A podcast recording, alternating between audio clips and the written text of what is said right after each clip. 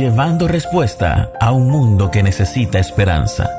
Con ustedes, Mónica Brusón.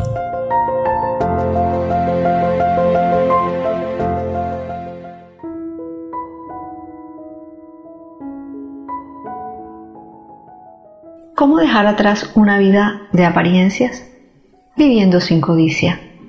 Cuando la mujer derramó sobre Jesús el perfume, dice la palabra que Judas dijo, ¿por qué no se vendió ese perfume que vale tanto como el salario de un año y se le dio el dinero a los pobres?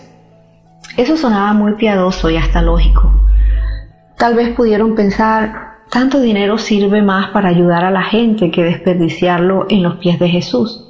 Mucha gente te dirá que si tú eh, das propinas o que si tú eh, solventas a instituciones eh, de beneficencia o si le das tu diezmo a la iglesia, simplemente te dirán que ¿por qué lo haces? Si ese dinero puede servir para pagar las cuentas médicas, o que por qué darlo a los demás o por qué darlo a la iglesia. Que ese dinero tal vez eh, serviría más para la comida de la semana o tal vez podrías comprarte un televisor muy grande o te serviría más para la cuota de la casa. Y vivimos todo el tiempo con la culpa del gasto. ¿Era realmente un desperdicio derramar un perfume tan costoso en los pies de Jesús? ¿Hizo mal esta mujer en no darle la plata a los pobres? En realidad Judas no estaba pensando en nadie, en nadie más sino en sí mismo.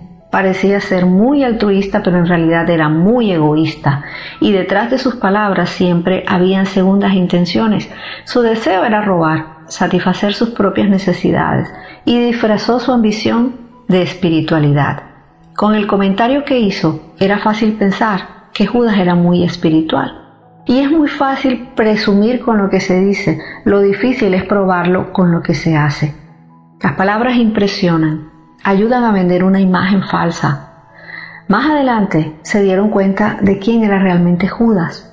Tarde o temprano lo que somos se va a notar. Lo que hay en nuestro corazón se va a notar. Se va a notar por las razones por las cuales nosotros hacemos ciertas cosas.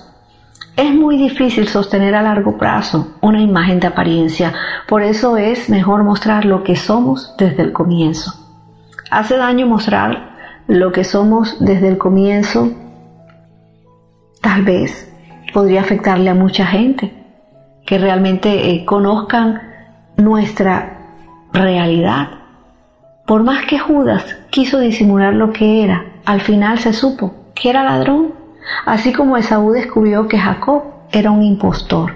Lo fingido no dura, no se sostiene por mucho tiempo, así como también lo que es real se nota. Lo falso, aunque se vea original, nunca es real. Cuando somos reales, la gente lo va a notar, porque lo real no necesita aparentar. Gracias por escucharnos. No te pierdas ninguna de nuestras publicaciones. No olvides compartir este audio con todos tus amigos. Que Dios te bendiga.